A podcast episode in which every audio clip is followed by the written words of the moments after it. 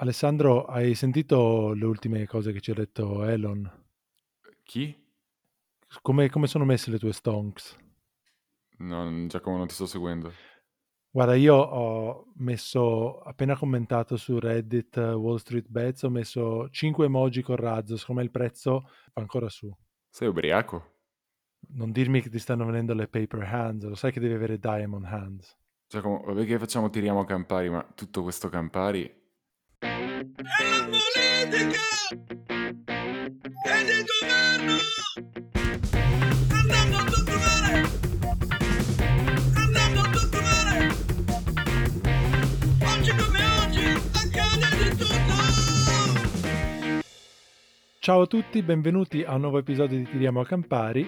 Oggi parliamo di qualche avvenimento che avrete visto probabilmente di recente nelle news, che è la vicenda GameStop. Quindi oggi parliamo di eh, videogiochi, molto marginalmente, parliamo di finanza, parliamo di internet, di cultura di internet, parliamo di Reddit, ma cerchiamo di eh, farlo in modo molto semplice e soprattutto cerchiamo di chiederci che cosa ha significato questa vicenda GameStop per tutti noi e qual è il suo significato, diciamo, al di là della mera cronaca, cosa ci insegna del mondo di oggi.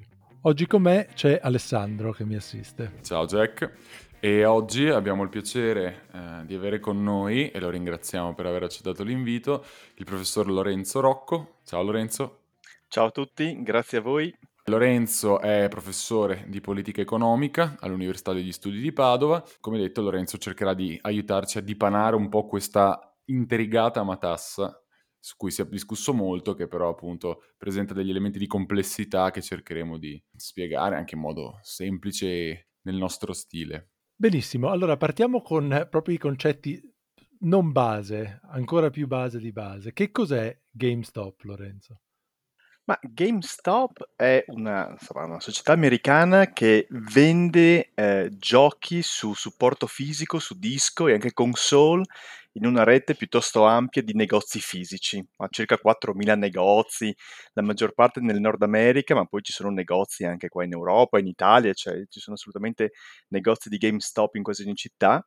Ed è un business molto tradizionale, cioè è proprio il business del videogame su disco che viene venduto fisicamente andando, andando nel negozio e pagando magari cash.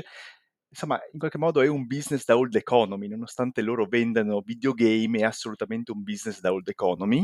In un'epoca in cui la grandissima parte ormai dei giochi per console, per computer, tu la compri su queste piattaforme digitali tipo Steam o Epic, scarichi direttamente i giochi da casa, eccetera, eccetera, beh, si capisce che vendere i giochi sul disco o fare la seconda mano dei giochi, ma potrebbe essere qualcosa, insomma, di uh, difficoltoso. E in effetti poi i risultati non sono per nulla brillanti, la, la società è in difficoltà, produce, insomma, da anni ormai perdite, le azioni diminuiscono e sono diminuite in maniera consistente fino ad arrivare a dei minimi veramente molto, molto bassi, eravamo intorno a 2, 2 qualcosa dollari per azione. Eh, parliamo quindi di questo. La società è una società, è un po' la blockbuster no? dei, dei, dei, videogiochi e quindi in un mondo di Steam, di store online, ho studiato perché ovviamente io sono troppo vecchio ormai per queste cose, ahimè, um, è una società verso insomma, l'essere decotta. Uh, per dare qualche numero, quindi a dicembre del 2020 la società era quotata a 19 dollari, per poi qualcosa è successo, di questo cerchiamo di parlare oggi. Però prima di tutto questo, um, in generale, sempre per tornare alle basi, come diceva Giacomo, cosa determina il prezzo di un'azione sul mercato, almeno in teoria?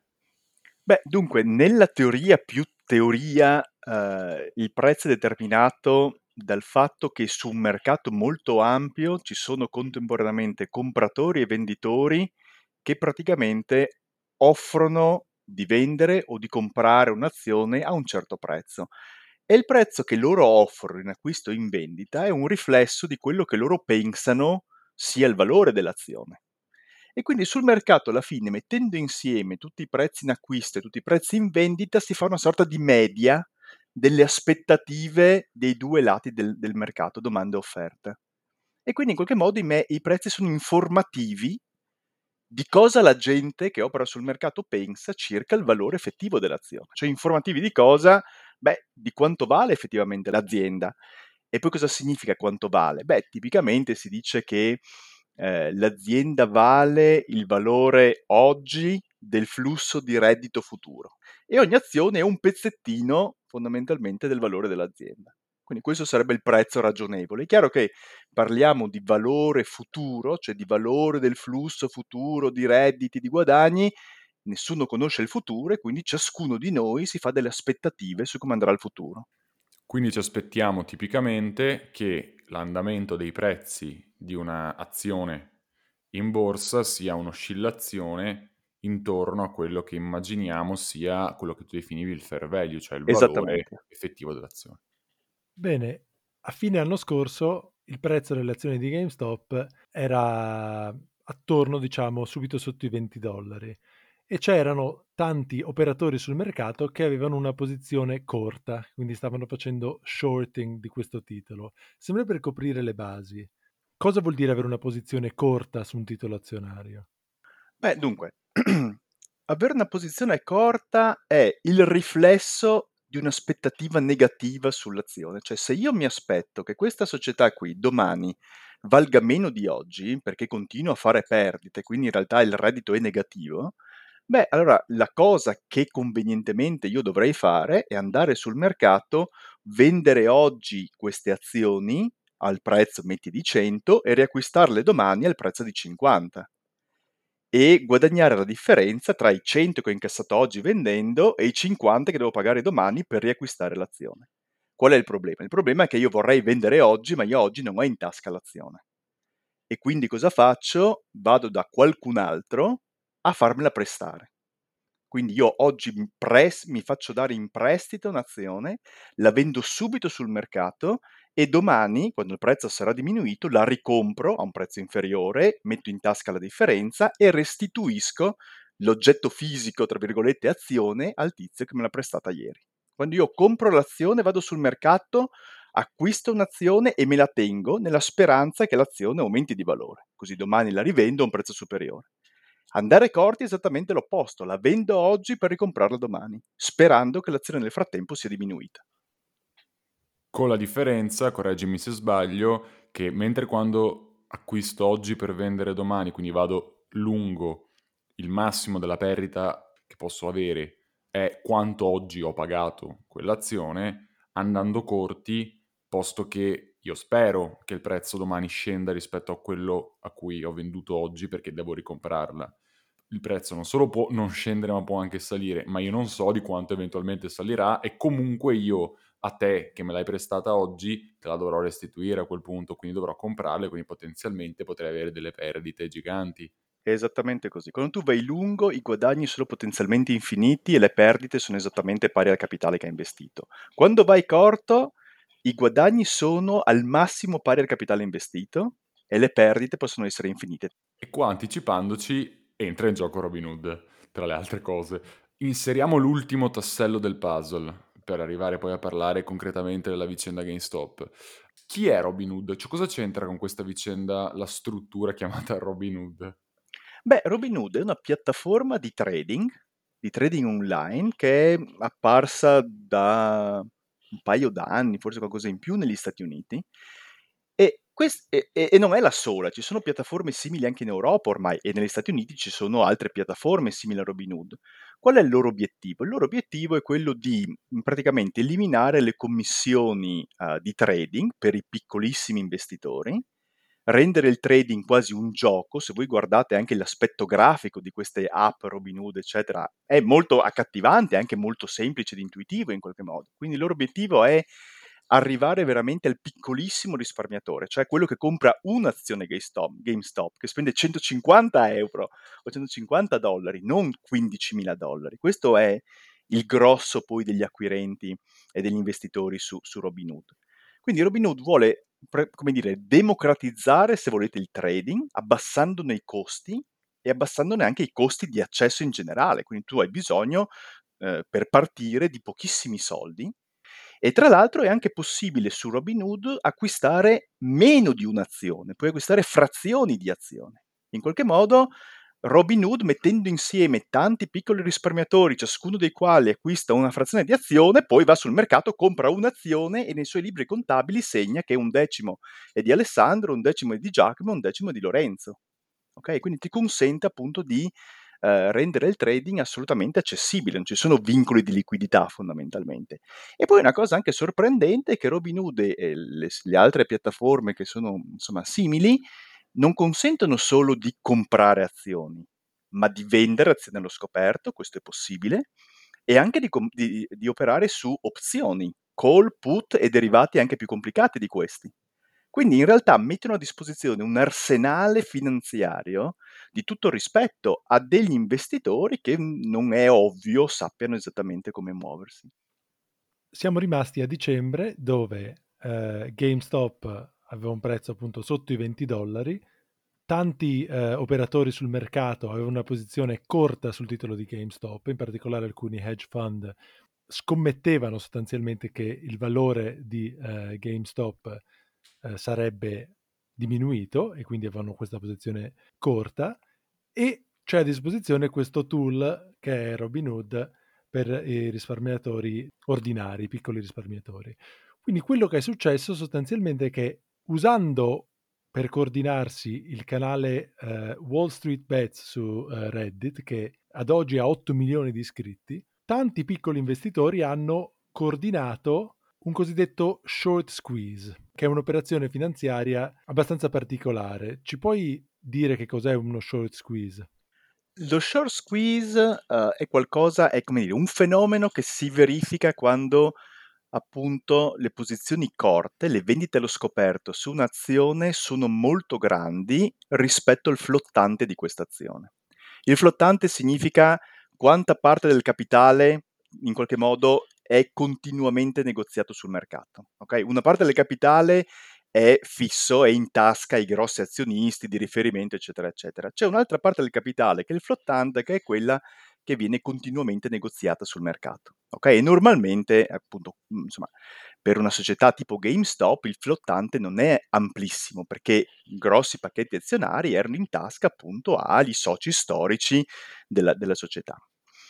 Allora, si dice che eh, insomma, un, un'azienda è veramente molto, molto uh, uh, shortata quando le posizioni short sono insomma sul, oltre il 70% del flottante. E quando siamo oltre il 100% del flottante, lì c'è una posizione potenzialmente davvero pericolosa per gli shortisti, perché teoricamente se loro volessero chiudere le loro posizioni tutte assieme, cioè chiudere significa vado sul mercato, compro effettivamente l'azione e la restituisco a chi me l'ha, me l'ha prestata inizialmente. Se tutti quanti lo facessero allo stesso tempo, sul mercato non ci sarebbero abbastanza azioni per soddisfare tutti. Tu hai parlato, e nel caso di GameStop è stato effettivamente così, di una percentuale di posizioni eh, shortate superiore al 100%. Come fa a esserci shorting su più del 100% del capitale sociale? Beh, perché eh, ci sono anche delle posizioni short che si chiamano naked short, cioè posizioni short nude, in cui di fatto io nemmeno prendo a prestito l'azione. Firmo un contratto in cui prometto di venderti fondamentalmente tra alcuni giorni delle azioni che non ho. E quindi io in effetti in qualche modo ho la capacità di moltiplicare così facendo il numero di azioni effettivamente in circolazione. E questo è quello che è successo. Molte delle posizioni, in realtà corte dei, degli hedge fund piuttosto che di altri operatori, sono in buona parte nude. Quindi non c'è effettivamente eh, dietro un prestito effettivo di un'azione, ma è semplicemente un contratto di vendita, una promessa di vendita che io faccio sul mercato. E quindi lo short squeeze parte da questa posizione in cui tanti operatori hanno una posizione corta sullo stesso titolo e che cosa succede? Esatto, allora, ehm, siamo nella condizione in cui appunto GameStop era la società sul NYSE che era più shortata in assoluto, okay, eravamo ben oltre il 100%. E allora v vedendo questa situazione, gli amici di Reddit, di questo Wall Street Bet, ehm, hanno visto che la situazione era favorevole e hanno cominciato a comprare azioni. E hanno cominciato a far girare un tam tam attraverso meme, attraverso Reddit, attraverso tutta una serie di social, eccetera, per invogliare piccoli risparmiatori a comprare azioni di GameStop, appunto promettendo che ci sarebbe stato uno, uno short squeeze, perché appunto la situazione era estre- la- la- la- l'azione era estremamente shortata. Eh, e quindi promettendo insomma, grandissimi guadagni da un lato e dall'altro lato promettendo cosa? Beh, questa volta è la volta buona che diamo una mazzata sui denti agli speculatori di Wall Street. E questo è stato un altro elemento, insomma, che ha creato coesione. Perché creare coesione sul mercato, coordinare migliaia e migliaia di operatori sul mercato in un colpo solo, non è facile. Cioè il problema del coordinamento è il problema, ok? E in qualche modo uh, questi forum, questi social sono riusciti a fare una cosa che è molto complicata da fare. Ma quindi questi hanno iniziato, iniziano a comprare, il prezzo inizia a salire, quelli che hanno posizioni corte iniziano a dover ricoprire le loro posizioni, quindi cosa succede? Cioè, co- cosa è successo poi in quei giorni? Beh, quindi quando, quando il prezzo comincia a salire, i, i- i fondi piuttosto che gli operatori che hanno operazioni corte devono precipitarsi a comprare azioni per chiudere le loro posizioni corte, quindi per restituire l'azione che l'ha prestata loro. Però questo vuol dire che sul mercato tu ti trovi la montagna di ordini in acquisto da parte dei Redditors e poi la montagna enorme degli ordini in acquisto da parte di chi aveva le posizioni corte da coprire e quindi avevi un sacco di ordini in acquisto e pochissime azioni disponibili in vendita, perché ricordiamoci che GameStop comunque ha poco flottante. E quindi alla fine c'è questa corsa ad accapararsi le azioni per riuscire a chiudere le posizioni corte da parte dei, eh, degli shortisti, che ha portato il prezzo dell'azione al suo picco di 483 dollari se tu sei andato corto vendendo un'azione che quotava, non so, 10 dollari, per ogni singola azione tu ci guadagni al più 10 dollari, ma ci perdi quando il prezzo è a 400 dollari, 390 dollari per ogni azione, quindi le perdite sono gigantesche. E in effetti poi si, si stima che la somma complessiva delle perdite per i fondi, insomma, eh, per gli edge che erano corti, fosse stata tra i 40 e i 70 miliardi nel momento di piccoli del, del prezzo di GameStop che sono 5-6 finanziarie medie in Italia. Esatto, 5-6 finanziarie medie, queste sono state perdite notevoli, tant'è che uno di loro, Melvin Capital, avete sentito, ha dovuto andare a chiedere, insomma, col cappello in mano, soldi a un altro fondo per avere sufficiente liquidità per continuare nella, loro, nella sua operazione. È importante anche dire un, un'altra cosa, secondo me, che lo short squeeze non se lo sono inventati i ragazzi e magari anche qualche sparuta ragazza su Wall Street Bets, ma eh, è una, cioè quindi questo, questa operazione dove si vede che ci sono tanti operatori corti, quindi cerchiamo di coordinare un acquisto di titoli massiccio in modo da costringere loro a dover andare a coprire la posizione e a far aumentare ulteriormente il titolo, è un vecchio trucco, diciamo. Sì, sì, è un vecchio trucco, è esattamente il trucco dello short squeeze che è stato usato anche in passato, insomma, non è così frequente, però non è nemmeno così infrequente e non è nemmeno questa la prima volta che l'abbiamo visto, anzi. Come Giacomo già introduceva, sembrerebbe che eh, una massa molto variegata di piccoli risparmiatori, coordinandosi, eh, siano effettivamente riusciti a fregare Wall Street, che quindi è stata un po' la vittoria di Davide eh, contro, contro Golia. E volevo chiederti se era così, cioè se alla fine ci hanno guadagnato i piccoli risparmiatori e ci hanno perso i fondi.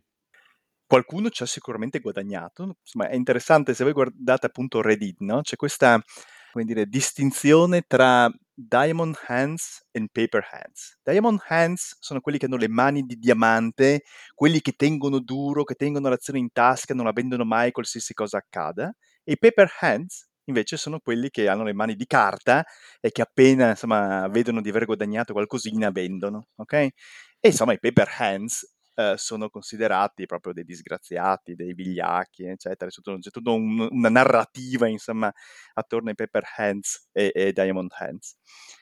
L'impressione però è che appunto qualche paper hands quindi qualcuno che ha venduto velocemente quando i prezzi erano alti, tra i piccoli ci sia stata e questi alla fine hanno probabilmente guadagnato. Però la mia impressione è che se voi guardate le oscillazioni nei prezzi di borsa sono così violente, così veloci, che io ho l'impressione che la maggior parte dei piccolissimi ci abbia rimesso le penne, ma quindi abbia comprato l'azione, metti a 200 o a 300 dollari e poi l'abbia rivenduto adesso quando il prezzo si è stabilizzato intorno a 50-60 dollari. Quindi dal lato dei piccoli secondo me non ci hanno guadagnato o non tutti ci hanno guadagnato, qualcuno ci avrà guadagnato, chi è stato abbastanza vigliacco forse da uscire velocemente quando i prezzi erano alti, vigliacco nella narrativa insomma di Reddit. Dal, dal lato dei fondi non è ovvio, cioè sicuramente Melvin Capital che aveva delle posizioni short molto corte, cioè molto a breve durata intendo, che lo costringevano in qualche modo a coprirsi velocemente, probabilmente ci ha rimesso e ci ha rimesso un sacco di soldi. Ma i fondi che eventualmente avessero avuto delle posizioni non così a breve scadenza, probabilmente hanno avuto il tempo per riorganizzarsi e per coprirsi in qualche modo contro eventuali perdite e anche eventualmente riorganizzare la ridiscesa del titolo verso i suoi fondamentali. Alla fine non è possibile che un titolo rimanga a valori di 200, scusate, di 20 volte, 30 volte superiori al suo fair value. Questa è una situazione assolutamente di disequilibrio che tende da sola a rientrare. Insomma, basta che qualcuno si renda conto che qua adesso vendendo si fanno i soldi che comincia a venire giù la valanga fondamentalmente. Quindi questa eh, narrativa, questa retorica di una grande armata di persone oppresse che si ribellano ai grandi fondi è un po' diciamo, non sta tanto in piedi. Abbiamo visto sui giornali alcune storie individuali di investitori, piccoli investitori che dicevano ah, con quello che ho guadagnato da queste operazioni pago la macchina nuova oppure pago i debiti del, dell'università, pago l'affitto a mia mamma che è rimasta senza lavoro a causa del Covid. Chi è salito sul vagone presto, quando i prezzi erano bassi, e poi è sceso dal treno al momento giusto, ci ha guadagnato. Chi magari è arrivato a metà strada a salire sul treno con questa promessa di get rich quick, come si, su- come si suol dire, probabilmente non ci ha guadagnato, anzi probabilmente ci ha perso. Ognuno ci vede quello che vuole, sostanzialmente. Sono come le macchie di Rorschach, cioè ti mostrano questa cosa e tu dici, ah, ecco, questa è la rivolta dei piccoli risparmiatori. Ah no, ecco, questa è la democratizzazione della finanza. Faccio un esempio che tra l'altro è bello bipartisan, per cui non, non, non faccio danni. Um, nei momenti più caldi della vicenda abbiamo assistito a dei commenti di incitamento dell'atteggiamento dei redditors da um, Alexandria Ocasio-Cortez, che è la star de- deputata socialista, e da Ted Cruz, che è un trampiano della prima ora. Ci sono due aspetti interessanti eh, da toccare eh, sul finire di questa puntata, che ci possono insegnare, diciamo, qualcosa di più generale rispetto alla specifica vicenda eh, GameStop. Il primo forse è l'aspetto, diciamo, psicologico della vicenda, cioè se appunto come tu ci dicevi vai a vedere il um, dibattito, le conversazioni su uh, Reddit, su Wall Street Bets, c'è quasi tutta una, una uh, sottocultura dove quasi le azioni diventano quasi dei memi, viene tutto gamificato, come dicono, cioè viene tutto reso quasi fosse un gioco. Che cosa dobbiamo pensare eh, di questo tipo di approccio al, all'investimento?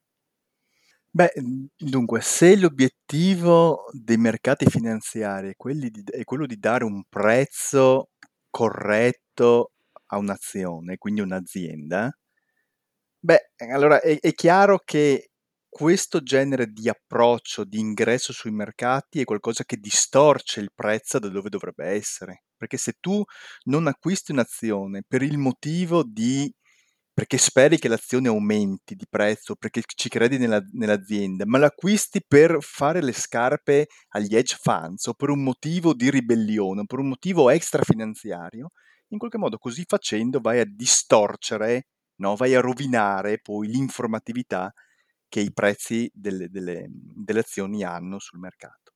Anche perché poi, appunto, come ha dimostrato la vicenda, quello che dicevamo prima, se fai questo giochino rischi che poi siano gli hedge fund che si rifanno su di te, perché insomma sono certamente molto più strutturati e preparati a questo tipo di cose e hanno le spalle molto più, molto più larghe.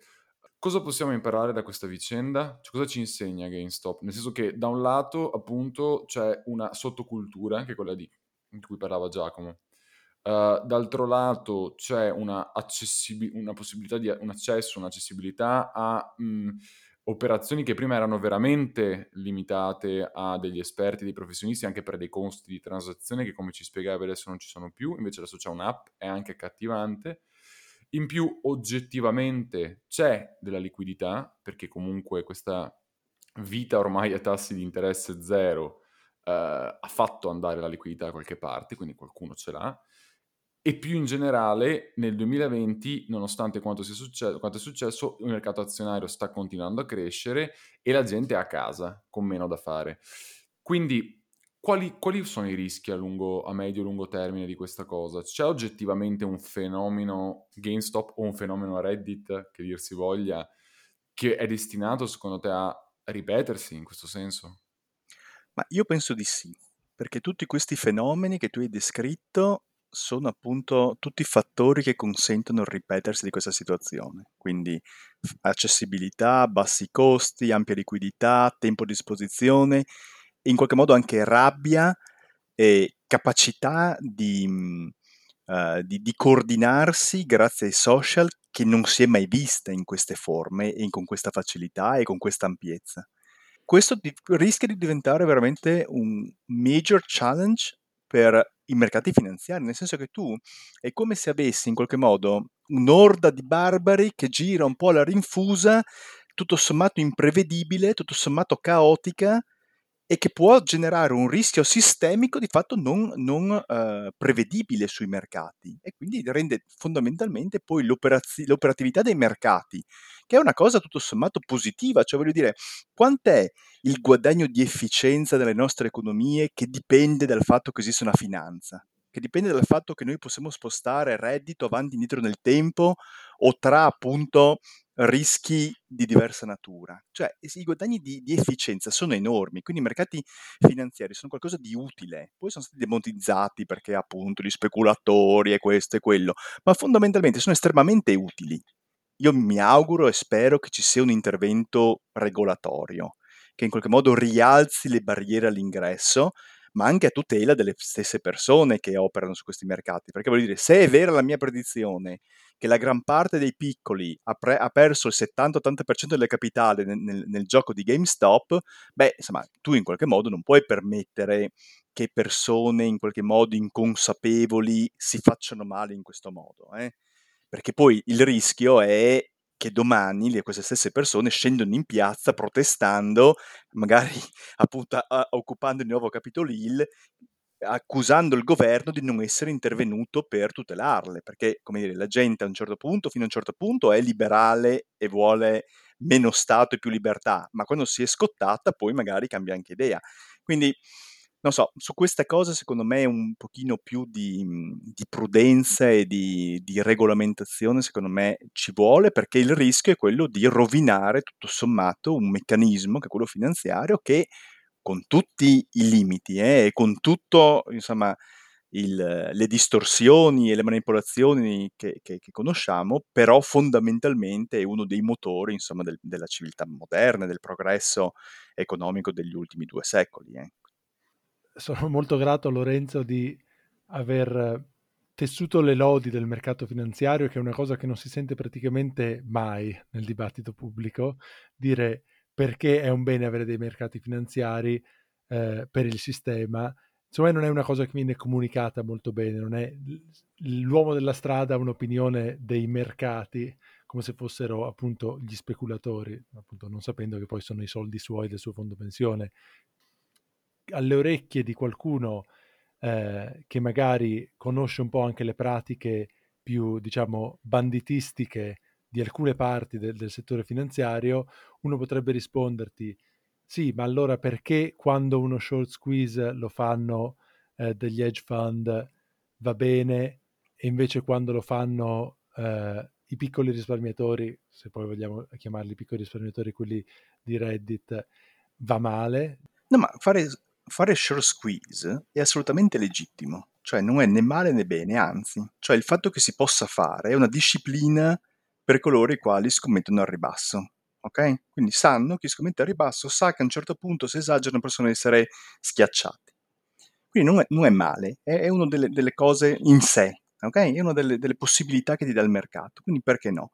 Il problema è l'edge fund è gestito da professionisti, è diversificato e ha le spalle larghe. Eh, io ho letto su Reddit di persone che hanno venduto il fondo che avevano acquistato per pagare l'università ai figli per comprare solo azioni eh, GameStop. Beh, questo è opposto a ogni comportamento di razionalità finanziaria, di diversificazione di portafoglio, eccetera, eccetera, che una qualsiasi persona dovrebbe, dovrebbe eh, come dire, rispettare. Quindi in realtà la regolamentazione non è sull'impedire alle persone di fare short squeeze, ma è sull'impedire alle persone di, di, di, di fare dei, degli investimenti eccessivamente rischiosi data la loro condizione. In fin dei conti, la normativa MIFID e tutto il resto va esattamente in quella direzione lì. Eh. Quando noi andiamo in banca e firmiamo, firmiamo in qualche modo che siamo consapevoli di qual è il livello di rischio del, dello strumento finanziario che ci vendono e che questo è compatibile con le nostre caratteristiche insomma, di reddito di patrimonio.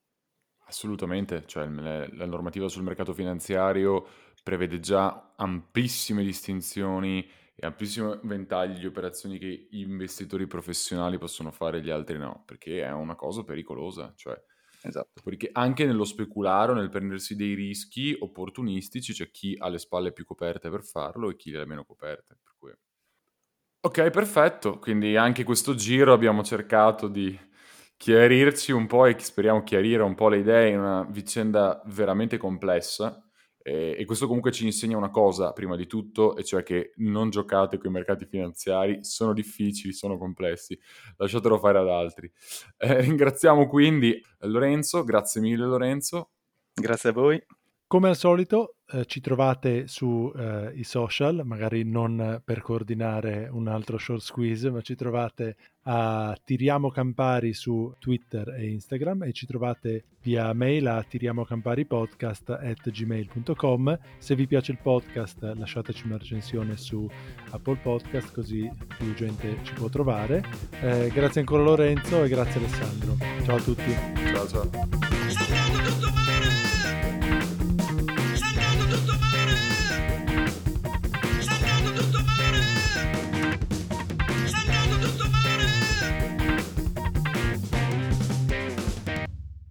straordinari, straordinari, veramente straordinari.